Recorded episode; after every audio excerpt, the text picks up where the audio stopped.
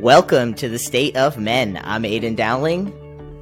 And I'm Mike Watts. In today's episode, we have a very special guest, Dr. Juliana Hauser. Dr. Juliana has over 20 years of education and experience, experience in having the down and dirty conversations about relationships, agency, sexuality, intimacy, and so much more that we are all craving. As a credentialed therapist, academic, and bona fide sexpert, Dr. Juliana has spent decades consulting and supporting thousands of individuals on their paths to discover with their to discover their sexual agency. Welcome, Dr. Juliana. How are you? Oh, I'm great. I'm so excited to speak to you both. Awesome. We are happy to have you here. Thanks for coming. So, we have gone way back.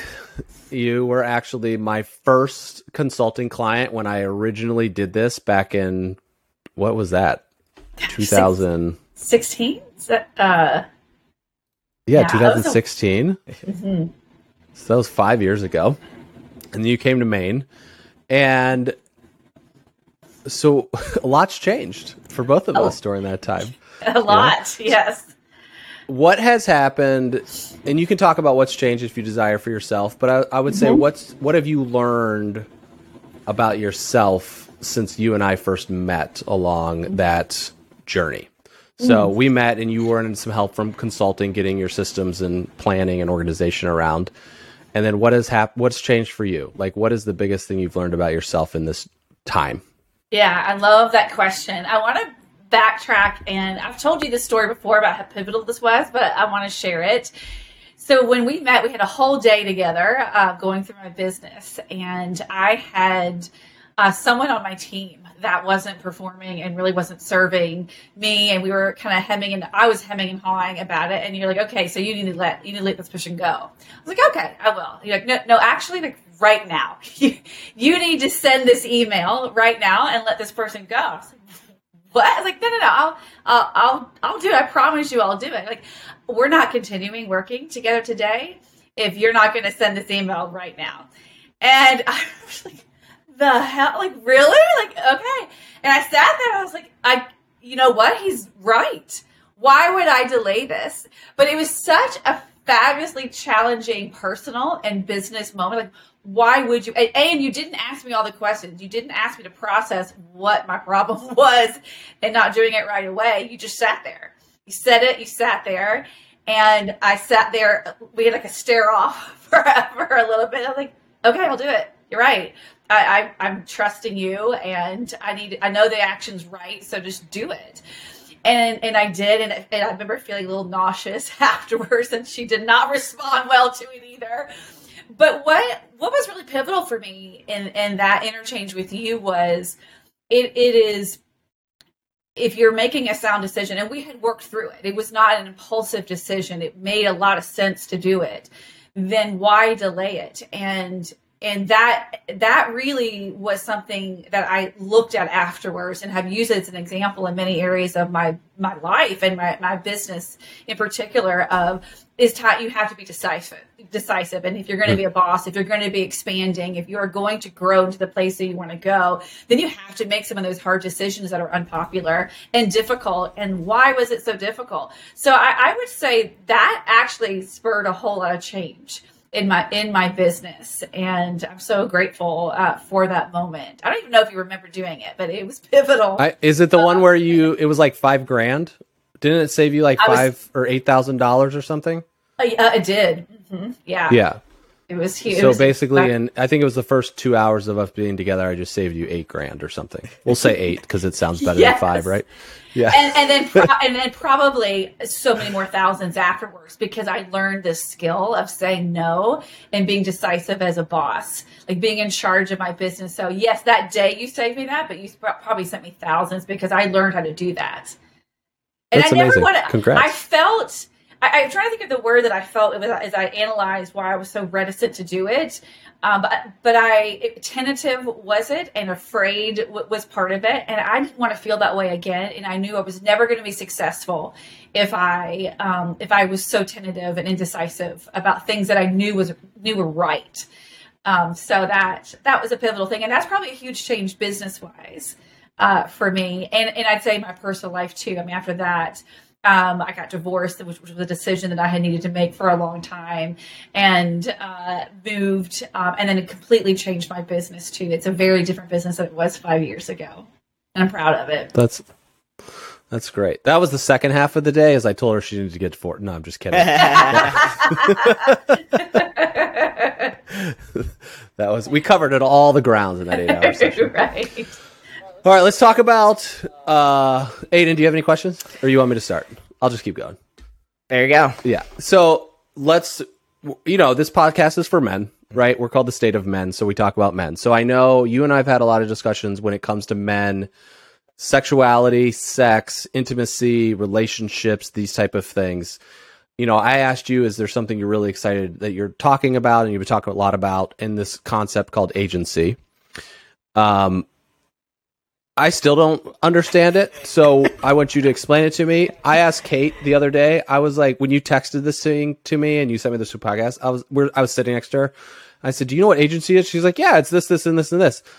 in my head, I still think an agency is like a marketing agency. Like that's exactly we get, right. That was my number one question so like, before we dived into anything. Was going to be like, Dr. Juliana, like what what is agency? I listened to both podcasts that you had sent Mike uh, to prep, and I just kept thinking like, okay, so there's a difference between like you know, uh, what was it, uh, empowerment and agency, but what because I right. think like Mike, I'm like in. You mean like an agency? Like if I'm a model, and you know what I mean? But clearly that's not what you mean. So that was my first question. That's not what you're talking yes. about. And, and it's like I feel like women have the secret agency conversation they're having, and like they're like, "Oh, we get it," you know. Kate, when I asked her, she was like, "Yes, I totally like I know what they're talking about," you know. but yeah, so it's like let's bring this in, and why are you excited about this? What does this look like? So go for it. So let's define yeah. what we're talking about here. This is not a marketing agency or a business agency. Or, no, you know. Yeah, and it's so interesting. I mean, I, I probably could talk for half an hour just to set this part of the conversation up. So, so just uh, just say things and don't let me talk for, for that long because I am super passionate about it. So, agency. The, the first thing I'll say it is a noun, it's a verb, it's a concept, and it's a skill and it is we've been talking about it's not a new thing. I didn't make up the term obviously. But it's it has a resurgence. And i think one of the reasons why it is so critical right now is that is, is the difference between being empowered and being an agency is, is that being an agency requires you to be in community. Empowerment does not. Empowerment can be individual. Agency does not require that. I mean, agency does require that. So, why is there a difference between uh, women or cisgender women's accessibility and understanding of agency compared to, to cisgender men or men in general? Is I, I think there's because I think there's an inherent power that's given to the gender of men that a lot of women don't have. Now, for me, when I start having this conversation uh, with men, there's often a bristling, like, oh, it's that thing again. Like men are being blamed, and it's it's hard thing. And, and I, that's not where my come from is. I actually think, like in the conversation that I had uh, with a group of women yesterday, as I was telling you earlier about preparing and, and, and telling them that I was coming on this podcast to talk specifically about agency and men a lot of the comment was, well, men don't have to think about agency because they already have it because the world is supporting men and having agency and that's why women had this secret conversation. We we know we have to fight for it and that is transformative when you get it. Men are granted it um, when they come to the realization of their gender. And i'm not so sure i agree with that actually. I actually my my belief and, and i posit that i think men have less agency than women do uh, because I think there is a false sense of the of power and entitlement, and I think that men have even less room in order to exercise their agency than uh, than women do, and I find that within the world of sexuality even more so, but just in general in concept. So it's why I'm so excited to talk to men. Uh, about agency because I I want you all to care about this and I want you to know about the concept. You all should know about it and also backing up if we want women to have more room and have more agency and have communities having agency then we cannot exclude a very very important gender from the conversation from the concept it has to be a community that it has to be all of us that are living in agency for it to really make a shift in the world so is agency like because I'm hearing that empowerment is more of a self thing and agency is more of a community thing, right? So you can't have agency alone. It and right and like at some points you it's like you can have in my view it's like you can have some empowerment in community but if you have too much empowerment then you are disempowering other people so it's kind of this un- mm-hmm. messiness so is agency more of just like having a your unique voice and perspective within a community and at the same time being able to hold that while also holding someone else's unique perspective and voice even if it might not be the same as yours is that is that am i understanding that yes. Yes, yeah, and I want to talk about the skill of agency also to explain, like to to really like siphon it down. But yeah, you're absolutely correct. You have to, if you are someone who is in agency, then you aren't threatened by someone else's point of view and difference, and you don't have to oppress them or marginalize them in order to protect your own stance. In fact, you can't do that.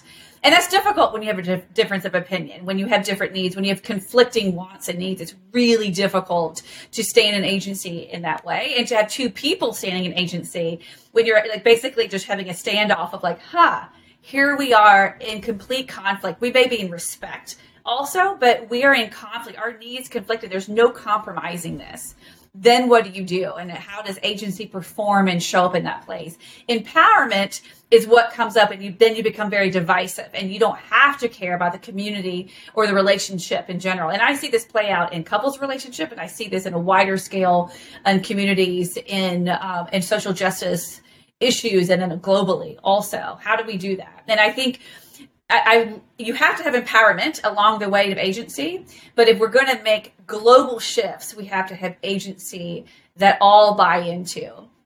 Um, so let me go back to the skill of agency as I see it and how I define it. And, and there are other ways of looking at it, but this is just what has worked for me in my practice. And I've been honing it for about 20 years now.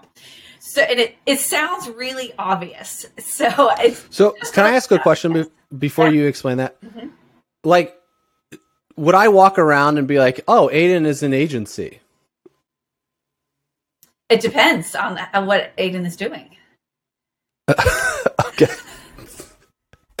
All right, go ahead. But you know, but but but actually, you know, there are people who um, inherent through trauma or transformation. If, if there are, if you have something in life that has demanded that you do a higher level of self reflection, almost like very consistently that is a person who has a journey of agency that is advanced and a step ahead of those who are not in a traumatic experience or not having to do a deep self-reflection and making choice mm. about who they are and how they're showing up in the world um, so I actually often find, and I've written about this too, that those who have had a coming out process or a transgender transition and, and, and, and awakening very much have already d- dove into the concept of agency to begin with, having to make that choice, or someone who's been through a very traumatic experience and is going through the healing process and making some huge self discoveries and figuring out how their self discovery fits into the bigger world. That is somebody who has started the journey of, of agency. They just didn't know it because we don't term it that way in most ways. Okay. So I would imagine. I think, though, yes, for me, I like to think so I yes, have some agent, agency. Yes. And I think yes. for me, what's what's happening when we talk about this is I'm. It's like I have to switch the part of my brain that's just like, oh, Aydian is happy, right? It's like a description because I'm so used to agency being the word like we talked about a marketing agency, or I'm getting an agent for a book deal. It's like associated as this person or this thing that we're going to, versus now we're it kind of almost like we're talking about. I don't. Would you describe? Because you said it's a noun, a verb a concept. That's all of these things. Concept. So I okay. would, I, Mike, for you, I would say your journey with your health would be something that you exercise agency in the process of figuring that out and in your healing process both physically but really emotionally that you had to have agency as you're advocating for yourself as you're figuring out how how this part of you and this understanding of you fits into the wider world and what you're going to do about it I would say that would be an aspect of agency for you got it okay great following Okay. okay, so the skill is again, the warning is it sounds very simple, uh, but it's not. So, first, you have to know that there's a decision to be made. Second, you have to believe that you make really good decisions. Third, you have to make the damn decision. And I used to just my research kind of stopped there. I because when, when I started looking at my research within sexuality, I was working first with cisgender women, and what I kept hearing over and over again was it just happened to me. And where was I in these experiences? Where was I in any decision making? And when I went back, a lot of it was about choice and taking out the concept of trauma or se- sexual violence happening. Um, take that out of out of this uh, examination, there were still tons of times where women were not actively participating in decisions in their life, particularly in their sexual life, but just in general. So when I start, took it out of the sexual world, like, uh, uh, overt sexual connections and, and activity, I was realizing that that these women that I was working with weren't being taught how to make decisions. And I thought that was it. I thought that was the key of it. But then I realized there were two more steps that were really pivotal in having um, a very active and activated agency. And that was step four and five. And four is after you make the decision, you have to be able to live with the intended and unintended consequences of those decisions. And that's kind of like the motherfucker of it all for everybody. it's like when you make, when you think you make good decisions, when you feel good about who you are in your decision making, and bad things still happen bad things happen to good people when life just is unfair that is a skill we talk about resiliency in that but that's a skill that we're not taught of how to live in that in between moment. That's really mm. difficult. And then after, whether things go better than you expected or just like you thought, or they go worse than you expected, then the fifth part of agency is what meaning do you make of it? Do you think, yeah, the world is good. I'm a good person. I make good decisions. Or the world is unfair and now I'm going to protect myself. Now I'm going to stop making decisions in my life. Now I'm going to defer to other people or just not show up or not believe in myself. Stop, start doubting my intuition and the things that I know to be true about it. So those are the five things, those are the main five steps. But there's something that's really important in between that two, between three and four which if you if you know anything about uh, like, like personality development or ego and moral development, one of the skills that is considered one of the highest evolved states is being able to live in a, in your whatever your tolerance is for ambiguity. So the higher tolerance you have of ambiguity correlates with the highest development that you could have in personality and moral and ego development.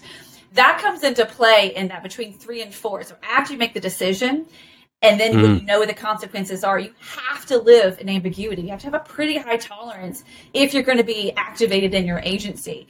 That's when you start acting like an asshole, when you start threatening people and marginalizing people and living in fear and behaving in fear. But if you can be like, well, I've made the decision, and you can sit back, either metaphorically or, or actually physically, and be as things are unfolding, like letting there be an unhurried unfolding in that process then you are an agency. And you are hmm. grounded in, in your truth and you're not needing to exert that or have your anxiousness or your fears um, putting that onto other people. Uh, very easy to say not easy to live in some circumstances. It's so interesting. It's sorry go ahead mike.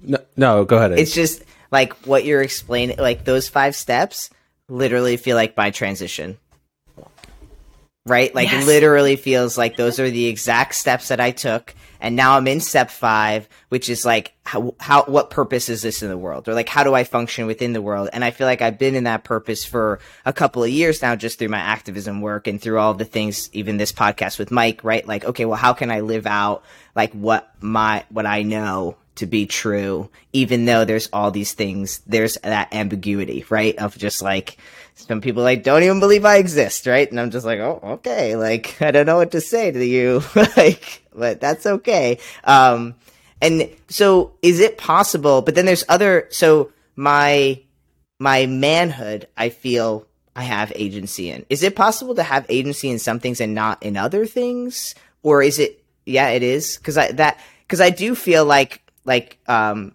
when I think about my journey of sexuality and my journey of um, like how sexuality played a role in my younger life and then also plays a role now with my wife and the combination between sexual emotion and sexual acts and all of those things. I feel like i don't really have that much agency in. Is it is that mm. possible? Is that how that could work? Like in one category yes and another no? Absolutely. And and the reason for that is because it's not a skill that's highly valued. So it's not taught, it's not supported, and it's not modeled in a lot of places. So you are really forging this and being a pioneer on your own. So yes, I mean even me, I've been search like researching this and searching for this for years. and and there's parts of my life where it's still growing that I have to really go back and sit into my steps and really pay attention. And that dissonance is difficult. In fact, it's a really difficult place once you understand what agency is and it's and it is working in one area in your life and serving you, but it's not supported in other areas. That's difficult. It's mm. hard because it feels good when you're in agency. And when mm. you're in an, an environment where your agency is being supported and and being around other people in agency in the community that I'm sure you have formed but when it's not in a relationship or in other areas yeah it, it feels awful. But it but what i want is for you to and for others to know if you can do it in one then you can grow it and have a ripple effect in other areas mm. also. Mm. but it, you have to you have to work the skills. You have to practice it. You have to really uh, tune into yourself to see which of the five if not all five are, are places that you need to concentrate. And then you have to be around people who value agency in their life and value your agency. Not an easy thing to get all all together. How do you? What would you recommend for somebody to practice it? Mm-hmm. Like just follow so, the five steps you did, or is there a way to like think about it differently? Mm-hmm. Yeah, it's it's it's difficult. I mean, it, it is mainly because what I've just said, said to Aydian that it's it's hard to find people who are doing it. So yeah, you have to. It's, it's your responsibility your agency is your responsibility. So you have to do the work. And all of it boils down to how well do you know yourself and how brave are you in being truthful about who you are. Because you, if you are putting on airs to yourself or bullshitting yourself, then those five steps are going to be very surface and they're not going to really be serving who you are. And often you have to have that kind of awakening, a, a tragic thing, a difficult thing, a a uh, a really existential moment in your life that makes you purposely examine who you are and your place in the world. And then that will deepen who you are in agency. So knowing yourself is important uh, having self reflection, being around people who um, mirror the truth of who you are, also, hmm. uh, and are practicing agency around you. Those are some of the deepest, most meaningful connections that I have had and conversations that I've had are with people who we are in conflict, but we are purposefully doing the conflict in agency for both of us. Hmm. It is it's it's truly one of the safest kind of relationships I've been in. Also, mm. um, that I'm talking with people who we are we know the number one agreement between us is that we will not tramp on each other's agency, but we will get to this conflict uh, together. So practicing conflict and agency makes a big difference as well. Uh, and then really protecting uh, who you are around and who you're being exposed to in the in the greater sense of things, so that you it's so easy to get drawn back into behaviors that are not an agency. Very easy to do so. Is that where the empowerment piece comes? Cuz like cuz when I think about the places I am an agency, I feel I feel a sense of empowerment. And then when I think about agency like right? Because I think one thing that I wanted to talk about a lot in today's podcast was like sex, right? Like sex and men and sketch sexuality and the and just like why is it just so? It's just it's just we can get into it. But so when I think about my own life and I think of sexuality and and again that emotional and the acts revolved around sexuality, it's like it's not so much that I don't think Jenny Lee, my wife, could like hold that space for me. It's it's almost just that like I don't feel empowered enough to even have agency because I just I just feel like you know just being transgender there's just like a, a a disassociation with the body and like how can you be an agency if you're disassociated with yourself right um so is that where mm. the empowerment like so would you say that almost like throughout those first three steps your empowerment is building and building and building and then that that's where you're able to kind of make that jump into that fourth step and fifth step Mm-hmm. And you know, you know, people we use the word empowerment a lot, but sometimes I wonder if we're defining it the same way too. Like, mm. are we speaking the same language when we're using the word empowerment? Because in some ways, I would also say that we could uh, we could trade out the word confidence to the way that you just use the word empowerment in going through those those steps. So yes, you have to have empowerment, meaning that you have to feel like you have a right to make these decisions or to claim your space in the world or in that relationship. You have to have that. You also have to feel, going back to those the details of the steps, you have to feel like you you can make a good decision and that you have a relationship that allows for that whether it's in a spousal relationship a friendship or you know work or, or, whatever you have to believe there's a space for you to say the things that you need and, and that you want but you also have the confidence to do so you have to be able to say, this is what I need and what I want. So that if you have to back that up further, you have to really know the truth of what you need and what you want, which again, you have to know yourself, which then circles back to empowerment mm. and uh, being empowered by others, as well as being confident in that. And and then we fast forward to four and five, which is we at all of our ages we've all all of us have made decisions that didn't go well. We have predicted things that went better than they than they should have and things have gone a lot worse. And so you have to then you're driving along all this baggage of the meaning making of it. And, mm. and wh- how you have dealt with the intended unconscious so if we're talking about empowerment yes. Yes you have to be empowered along the way in those first three things but you also have to be able to face the past patterns mm. that you have had. Right. And then discern the difference between uh, did those things happen around people who couldn't understand and couldn't handle agency? And does that inform where I am now? And can I let those things go? And can I bring a new part of me into this relationship and, and either demand it or request it or just stand in the knowing that this is the right thing for me and the right thing for me moving forward? Uh, I also think we have to unpack the baggage of selfishness that there is a difference between entitlement and empowerment. And there's a difference between a responsibility, a self responsibility, and a responsibility in, in showing up for a relationship and selfishness. And I think we trip up along that way in the first three steps also. Like, who am I? Mm. Who am I, number one? And then who am I to claim this, to ask for this, to want for this, to decide this? And when you're talking about relationships, there's so much of our agency that is intertwined with the other person that uh, we're sharing this life with. And they have their own wants and needs and baggage and, and stories that they're telling and meaning making. And that's complicated. It's I think it's one of the biggest reasons why relationships don't last long term is the concept of agency in relationship. Just because it takes so much to work through that stuff together? It does. Mm-hmm. Yeah. It takes so much individual work and then it takes so much work as a couple because in, if you're if you're wanting to support a long-term fulfilling relationship you have to do agency work individually and then the relationship has to have its own agency right mm. like doing like like doing your relationship your way how you as a couple decide you want a relationship to look and be and feel that is in its own self uh, an act of agency so there's three parts of agency you're having to work on and then still shower and, and work.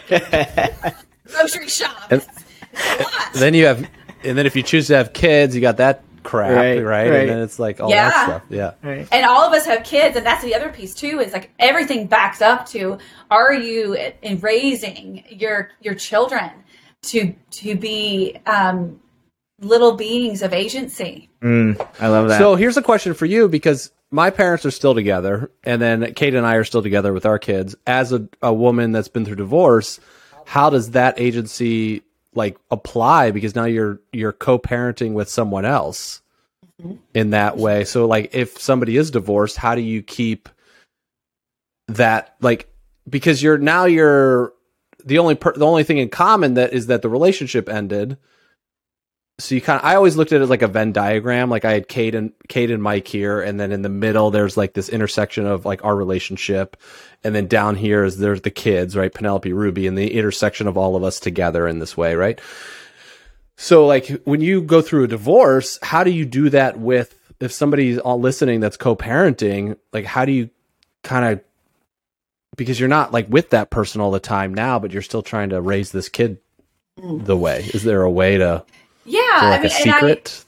I think I mean it, it really it takes two people to do it. So so it's whether you're have a family that's that's still living together or not, you still have to be two people that are, you know, making sure that the kids are of value and important and a priority and that you are respecting and acting an agency of yourself too. And people, you know, agency can be used as a weapon, just like empowerment also. Uh, and if it's used as a weapon, then it's actually not agency um, it's entitlement and it's self-serving behavior. But you can like my uh, my son and i's uh, father we absolutely co-parent an agency and i'm very proud of the relationship that we have because he has done the work also. He has done the work to be an agency in and of, in of itself and we've done the work. Is now our work in our relationship is a co-parenting relationship that we protect an agency rather than a marital relationship that's protecting an agency. So the Got it. shifted but the motivation did not um, with uh, my daughter's uh, father he is not somebody who's done the work in agency so it's much more difficult to co-parent in, in agency um, and and with respect in a different way and not saying that i'm perfect and that i've done all this work and I- i'm not the most evolved being on this planet either i, I have my own set of th- things that i'm working on as, as we should uh, but it takes two people to do it whether you're together or you're not Right. Got it. Okay, that makes sense. I feel like I have a better Uh, understanding of agency now. What about you, Mike? Do you feel like you have more of a grasp? I think I'm getting there. yeah, I feel like Yeah, I, I think I'm getting feel like there. I'm like Yeah. pretty much there, but I don't. I'm like I don't know if I should go to the agency circle because I don't want to be like uninformed, but I'm interested. I'm seeing what time it is and what day. You know what I mean?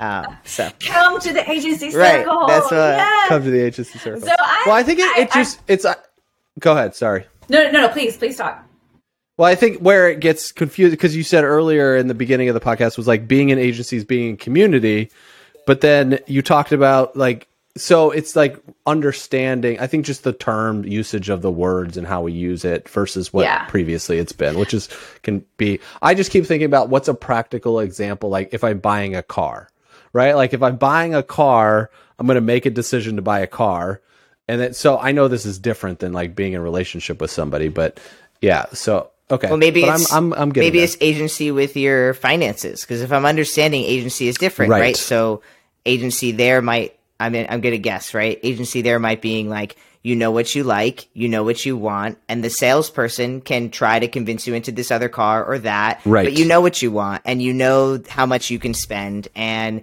if they're not willing to respect your agency, then you're probably not going to buy from them because they're going to keep trying to push you and push you because they have their own, they know how much money they want to make for the day and how, what they have to do. Right. And then it's like, if you can find, am I, you're nodding. So I'm hoping that maybe this is kind of right, Dr. Juliana? Okay. And then mm-hmm. it's like, Yes. then you would, you know, go to a different place until you could find a salesperson who Right. could actually, they might have their own agenda, right, or agency and be like, hey, this is what I need. But then there'd be a mutual respect where it's like, I'm in my agency, this is a car I want.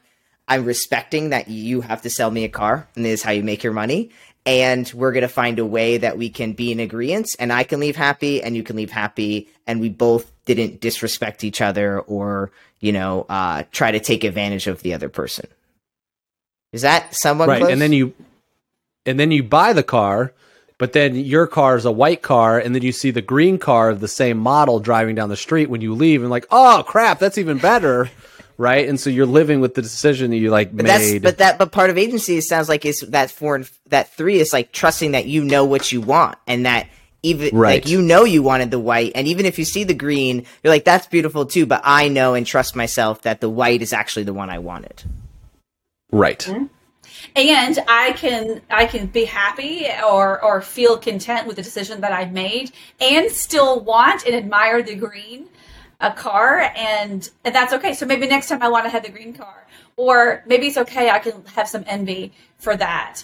Um, i'll add to that example. So then you go home you're very excited about your car and you uh, tell somebody Yes. uh, about this and then you find out they got a, they got 2000 off. And and the someone at the same dealership so then what meaning making do you make of that? It could be well. Then you could be deflated based off your decision because you lo- you could have made saved more money, or I'm not as good as a person, or good at this game, or I got taken advantage of. Hmm. Or Yes. or or you could ask them for tips on how to get a better deal next time. right.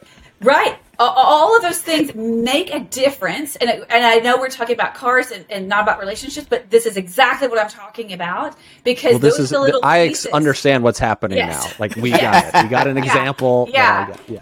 Let me add one more thing to that, and then we can drop the car. So you drive away, you feel really good. You got a hell of a deal. You actually worked it really well. You feel really good. You you did all this research. You made a good decisions. You are so thrilled. You pull out, and you your car gets uh, T-boning and uh, is totaled. You're fine, but the car is totaled. What meaning do you make of that? Now it's time to buy a new one. Yeah. yeah. or the world sucks. Right. Or I never or, had yeah, luck. Right. Or like I did right. all these things and now I got to deal with insurance and you're not getting the right. deal. You know, all those that is how life happens. It happens in relationships, it happens in our sex life, it happens when you're buying a car. And all of those bits and pieces of how you make the meaning of all those things, it all goes back to then do I is there a decision to be made? So remember that that's the first step of knowing there's a decision to be made. That sounds so obvious, I, I often start off asking people, do you make decisions in your life? And I was like, yes, I make decisions in my life. But do you? Mm. Do you? Are there times because when you are, when you've had experiences that you have put yourself out there and you've really made a definitive stance and you feel good about it and you make the decision and you deal with the unintended consequences mostly, we we make meaning all the time subtly about ourselves. We lose our intuition. Mm-hmm. we lose our belief in the world. We lo- lose our belief in other people. And we guard and protect. And we sometimes it's very obvious to us and sometimes it isn't. But it is the skill to master. If you are going to have a fulfilled life and, and connecting meaningful relationships with yourself or with anyone else and for agency, it's for me and why I feel so passionate. It is it has this superpower because it is both healing. When you understand the concept of agency, you can go back to places in your life and heal a lot of it and and have compassion for yourself and for the people that may have been involved in it. It is also protective so it helps you moving forward because you have this armament. And I don't mean armament as a, as a negative and a wall to other people, but you now have an ability to get through that piece because number one, you're going to understand the tolerance of ambiguity.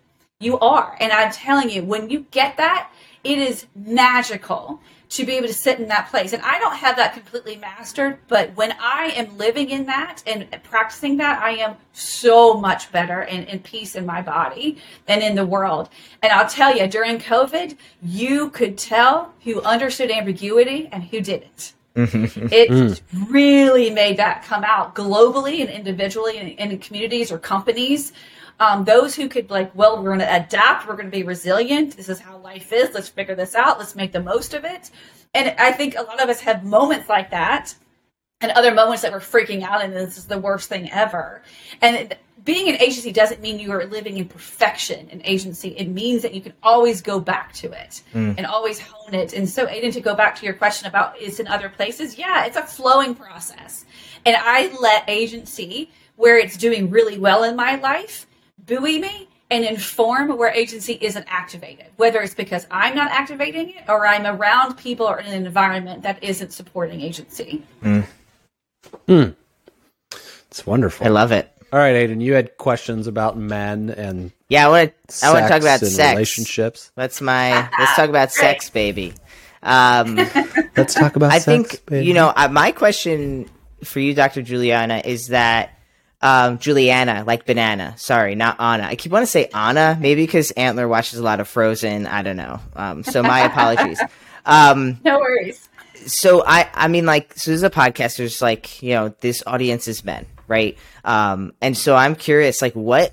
I'm almost like, what's, what do you want men to know? What do you want to say to men? Like, what, what do, what do we need to hear from you that that you just want have been wanting to say. And and maybe you don't get the opportunity or maybe you just feel like you say it and no one listens. Like i want to offer that space and like attention to you f- right now. First thing that comes to mind is i want to say i'm sorry. I, I feel such compassion for men and and I feel that the in general the world isn't a very safe place for men, and that that's not a very uh, very popular opinion to have and to, to say. And and I like I work with a lot. I would say probably right now seventy percent of my clientele are men. Um, privately that I, that I work with.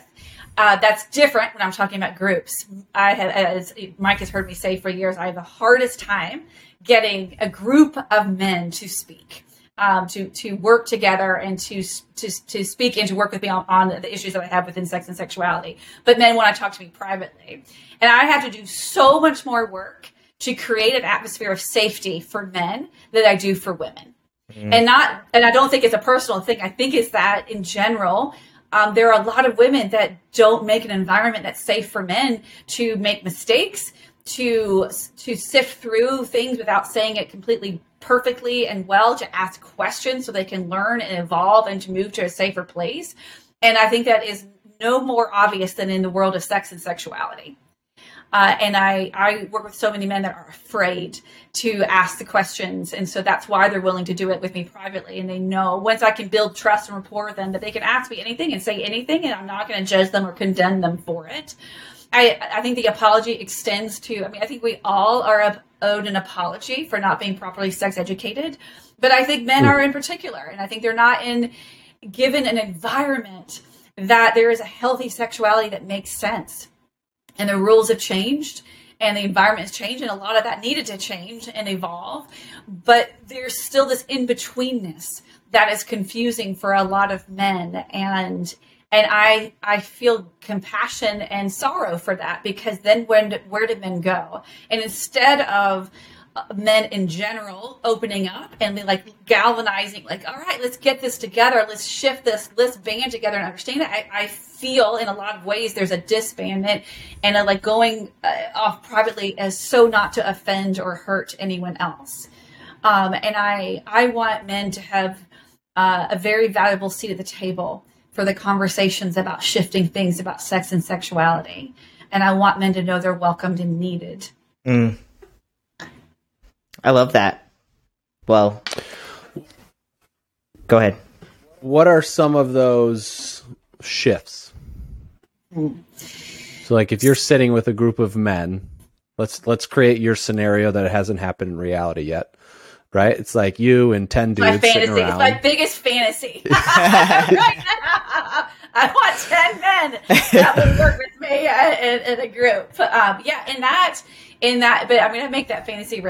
I'm not stopping until it happens. well, you lean on us. Lean, like happy to yes. share all the things. You know, um, I'd love. I'd love to know. I'd love to be a part of the group. I feel like you know. Um, I think as as a man, for my experience, it's just it's like I think a lot of men want to talk about it, but there is this mm-hmm. sense of of demasculinizing yourself when you expose yourself in a sexual way because it's almost like well sex is the it's like the one thing, right? So you can make money or not make money. You can be beautiful or not beautiful. You can be super ripped and toned or overweight. But we all get like the one thing we all can relate on is like, well, you know, I, I can have good sex. You know what I mean? Like I can, I can have sex and that is like the one, right? Like, um, factor that, that just can kind of shift things, um, in that way, right? Like if I can attract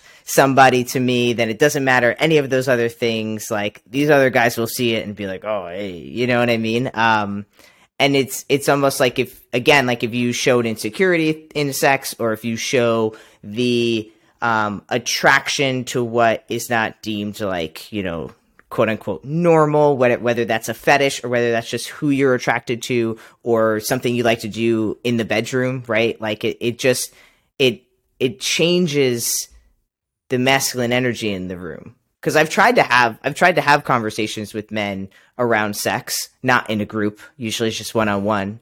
But it always does kind of turn into mm-hmm. that, right? Mm-hmm. It's like, yeah, you know, um, oh, like you know, you like a finger in the butt. You must. You are you sure you're not gay, bro? You sure? You you sure? You know, and it just becomes a joke, and then no one's actually talking about anything, and then it's just, yeah, it's just, it's not, it's uncomfortable Yeah, and then what you've done in those conversations is create more and more shame and guilt and and, and backing up like I cannot risk take any any more with that. Not that you've done that, but like that's what those conversations have when right. they haven't become productive because no one's taught how to have that you, you often will hear in the conversation about women, and again, like in me supporting and loving men, it does not mean that I'm not feeling that way uh, about other genders either. But we're focusing on um, right on men right now. But you hear a lot about the Madonna whore complex for women but you don't really hear about what that means in the context of men. And for me, what I have heard in my practice and what I hear with, with, the conversation I have with men is that something that's comparable. And I'd love to hear if you think there's different words that that for it's Madonna and whore or it's stud and incompetent. Uh, for men, and there's not really like a word for the incompetency, but that incompetency duality the shame and the guilt and the absolute self-loathing that I hear men go back and forth from, whether it is incompetent because uh, their sexual functioning isn't what they want it to be, or their ability isn't what they want it to be, or it is I've done misogynistic bad things or things that are bad. Whatever it is, it's the the bad is so bad that men feel, feel and fear and are told. Um, and then if you are the stud, then this is revered. But those who I've uh, that I've worked with that perhaps fall in that category or fall in that category at times, there's so much guilt and pressure associated with that also. But but there feels to be no room to discuss what that feels like inside to have that duality or to to not know where you fall within it.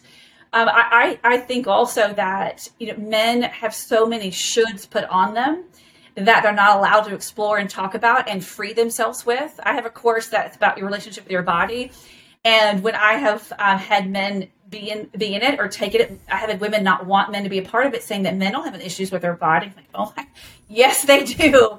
Yes, they do, and they have even less of a space to talk about it than women do. There are courses and there's there's campaigns for women that I, I love it and thank goodness that has happened. But where is that for men? It's a joke.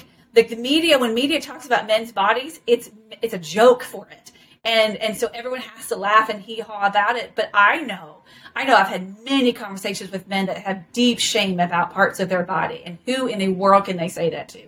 Let alone say things like, This is a part of my sexuality that I like and turns me on like i want a finger in my butt. What does that mean? I want playing with that. What i don't know what that means about me. How can i ask for that? If i've if i've asked one partner for it and they shamed me for it then that is going to put in just so much stuff to me. And where do i ever unpack it and release myself from that shame? Mm-hmm. let alone do the self-reflection to understand what that means. All i'm going to live in is fear.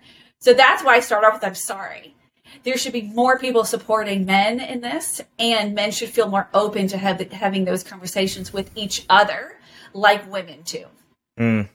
Yeah, because even the example is really the joke right? Like the example I use mm-hmm. is always just the joke that everyone of like a finger in the butt. Yeah, like yeah. everyone just always makes that joke. So it's like it's almost it's like even that question was me just playing safe because it's like okay, well everyone jokes about this, so I can make this the thing we talk about, right? So just like a pure example of just the uncomfortableness it can be as a man to talk about sex, which is also interesting because it's like then you have the concept of everyone just being like, oh, all men think about is sex and all they care about is sex and everything has to be revolved around sex. But it's like, if it does, it's only one way of seeing sex. It's just, there's just, it's very, uh, very one dimensional. It's like, you know, it's just this one particular way.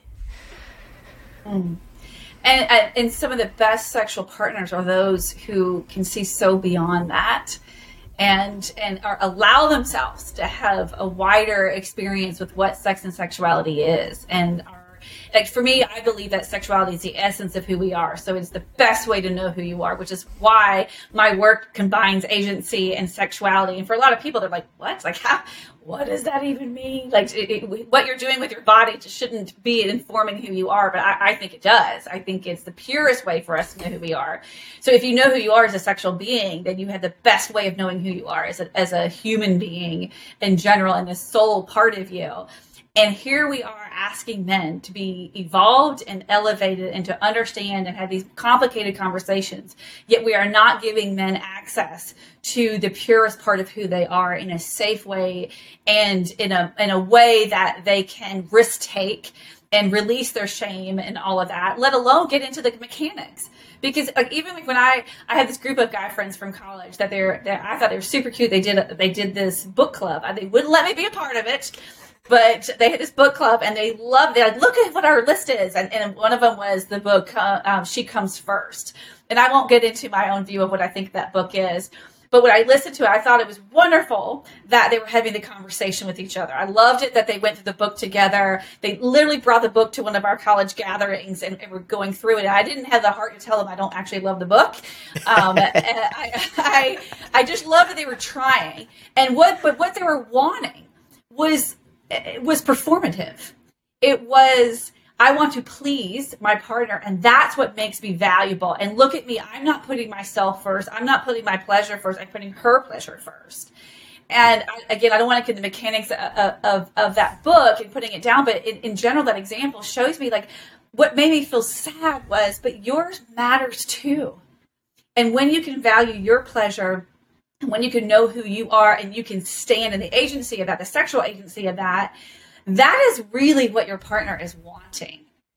And if if that involves uh, a fun performance that both of you all are agreeing to, if that involves times that that your partner is going first or your ple- her pleasure or his pleasure is is first, wonderful. But that's not the goal most of the time. Show up equally because you have a right to be. And I think in so many ways the rights of men, the sexual rights of men have have been feared because it's been misused by some, but not not by everybody. And I think that y'all's generation, you all you're younger than me, your your generation and younger than you all, there is a much more evolved group of masculinity that's growing. But there's not a world that's opened for it yet. So that's why I need men to group together and to be around people who want you to have a safe space so that you can show up for yourself first and know who you are and release your shame and be confident that your your place in your sexuality it doesn't have to be a danger to other people. In fact if anything denying that is probably the most dangerous thing you can do. Or misunderstanding what your needs and wants are. Then adding that into relationships i think that can be an enormous shift in our sexual culture as well as our culture our gendered culture in general Yeah. what, do you, Boom. what do you think of that? what do you think? Mic drop moment right there. I feel like I've monopolized on time, so I'm trying to give Mike like some. You Yo, know, I'm just taking it in. I, I also I don't hear Mike talk much about sex either. Um, like even in our relationship, like I sometimes will be like, yeah, well, you guys shouldn't go see a movie because you should have sex instead. Like that would be more fun, right? Or like something like that. But then I feel like I like sometimes I'm like, oh, well, like, is this uncomfortable? Like, should I not have, should I not have said that when I feel like it's what I really want to say, right? Um, and like, right, you know, I, I'm we're married with kids. He's married with kids. It's like, yeah, like there's just not enough time for sex when you have a kid. So the more time you can make, you know, like the better. Um, so yeah, so that's you know I'm I'm just curious, like Mike, like how are you feeling? Is there anything you want to share or ask or anything like that? Regarding either going to the movies or having sex? No, I mean, I we've never really talked about that on this podcast, which we definitely could dive into. That's more specific. You know, I'm happy to to do that, but or not, but but yeah, I I think what is a because just like you talked about earlier with agency that came that place comes into like that is also something that can be nurtured inside the sexual realm because there's also so much baggage that comes from different people's experiences into that relationship. So I guess my question for you is like what is like if we have an agency style sexual healthy relationship what does that look like? I with two people. You, you, you, did sidestep Aydian's question. Just make a note of that. Thank you. Thank you for pointing that out. Thank you for the. but it was what was your question? It, it, was a worthy pivot. About going to the movies or having sex? No, that was the was joke you made about the question, right? And the question was more of just like, is there anything Oh. you wanted to share about your sex, your sexuality, any questions you had that were related to, specifically related to that, ra- in like in a more personal level, rather than, you know, um, offering a question that's a little more general and more like, hey, listeners, this is what you hear, right? Um, just like a more intimate, a more intimacy in in that world of yours which only if you're comfortable right because i think you made a valid point it's like there's a lot of trauma within sex and sexuality so i also don't wouldn't ever want to ask a question if there's a trauma that i'm unaware of that you don't want to share No, no, no. That's you know? fine to talk about, but that question you just asked, it's very broad, right? So, like, is there something? Yeah, there's a lot of experiences that has happened over time for own sex experiences, but a lot of it comes back to so much of my sexual experiences growing up were under the influence of alcohol, right? And so a lot of that was there. So it was never actually connecting with the person where there was always substances that were involved either by both of us or most mainly a lot of times by both people right and so i've had a lot of variety of different activities or tried different like been to OneTaste out in san francisco and kate and i had an experience that we were six weeks into our relationship and went through a weekend experience that was out there to learn what was going on. So i think from a from a journey perspective but there is a you know it's confusing. Like there has been a lot of confusion and i think it's evolved. I'd be curious to like even with a because like when i was 16 or 17 years old or even younger like fredericks of hollywood and victoria's secret was like the catalogs that would show up at your house right so it was there and then even when porn started with dial-up internet it would be very slow or you had to go get the discs and now things are much easier to access everywhere all the time and what that looks like, but there was never education around it. Like that was just from talking to people, talking about what was going on. Um, yeah. So that's, I mean, that's like a little bit of the hit. I mean, we could talk about this for an hour Yeah, we should. at least. So, we, we Yeah. should. We should have another episode that we talk specifically about sex uh, and sex, which I think it'd be wonderful. And thank you for risk taking. And I didn't mean to put you on the spot either. Uh, just no, I'll answer the questions. I have no problem answering the questions. yeah, no, it's I- just, and I know that about you. You you actually are very open and honest about about those things, and you're not afraid um, to say that, which is something I I greatly admire. And But really they have to be I'd s- love to they have to be specific that's with mike if you have a very Yes. specific question that has yeah, because it's like, if you're how do you- broad, right. if you're like, well, how are you feeling about this? Like, well, what do you mean? How am I feeling about this? Or I'm feeling it? So like, I have to come with like, Wiggle. yeah, you gotta. That's like the Virgo in you. You gotta be. I like, mean, I'll as a the list. I'll society in list. whole, as society, we can get better at asking more specific questions. there. you- Agreed. Okay, I, there I go. do agree. Like that Uh, is uh, agency, isn't that? As we walk down the list of agency, That's right. it's you know,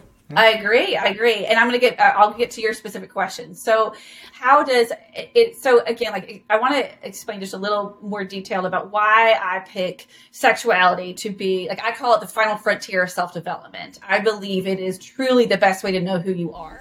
Because of everything you just said, it's convoluted, it's ever changing, it's one of the few things that we all have in common. We just use the word wrong. I believe in a holistic sexuality, and I would love to talk in a different episode about what that means and how that looks, how holistic sexuality fits into a man's world. Um, so when you're looking at a sexual, it's so if I'm looking at agency and holistic sexuality, if the most evolved and advanced place to have your agency is in your sex life and in your sexuality, and because it is so convoluted, it it is absolutely just a treasure trove of things for you to sift through, good and hard. And so if you have agency within that, and then decide to do that with somebody else and their sex life and their agency and, and all of their background, we just, it, it, it's like magic when it actually works and works for any kind of sustained amount of time. Um, and so it's one of the things I love helping couples doing because it's it's it is work because it's not set up for it to be a natural progression. We are not taught how to have a long-term, healthy, fulfilled sexual life that is built in agency with somebody else. We're not taught how to do it. It's doable, but it's not. We're not taught how to do it.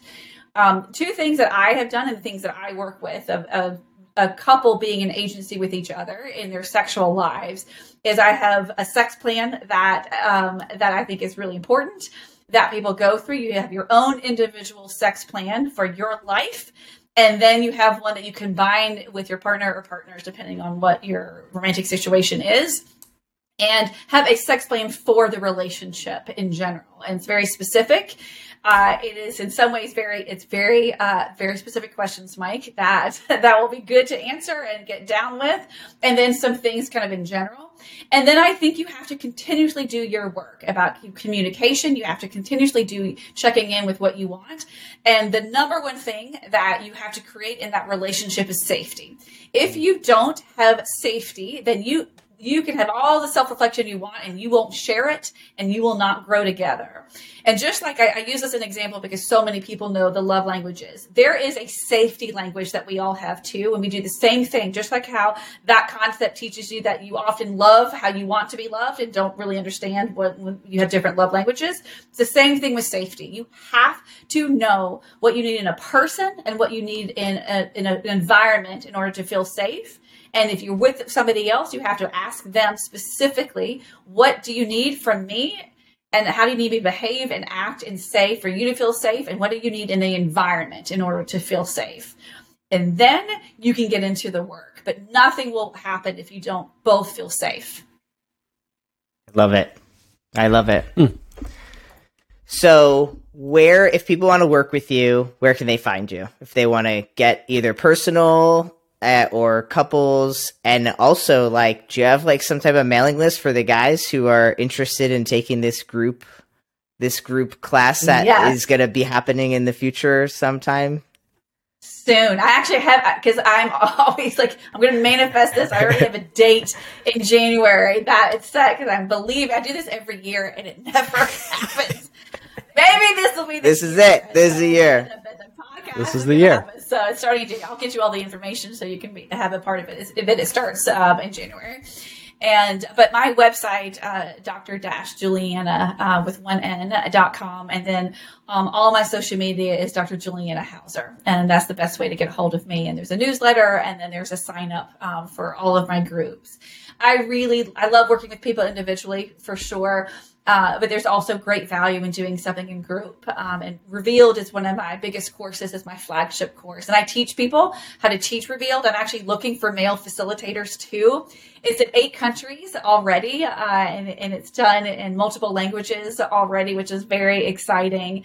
Uh, and it's really a movement um, that is trying to change the conversation about sexuality uh, with the basis of agency being everything. And it's it's a pretty magical community um, that I'm really proud of uh, and uh, and growing um, as we speak. Beautiful. It's amazing. Yeah. And all the links for everything will be in the show notes at the state of men dot com forward slash podcast. And we'll make sure to, you know, shout everything out on Instagram too for everyone who follows us there. We'll put all the things you can uh, follow Dr. Juliana at. Um, thank you so much for coming on. This was great. We'd love to ah. have you back in the yeah, future. Thank you so much. Thank you so much. Thank you for braving into this conversation. Um, and I would love to come back and, and talk specifics about sex. I'll have a whole uh, page of questions. it's going to happen. to ask you all to talk about. Great. Thank you again. It was a real pleasure. Awesome. Thanks everyone for tuning in. We appreciate you. Um, as said, you can check out where to find Dr. Juliana at um, in the show notes. We love you. We appreciate you, and we'll catch you in the next episode.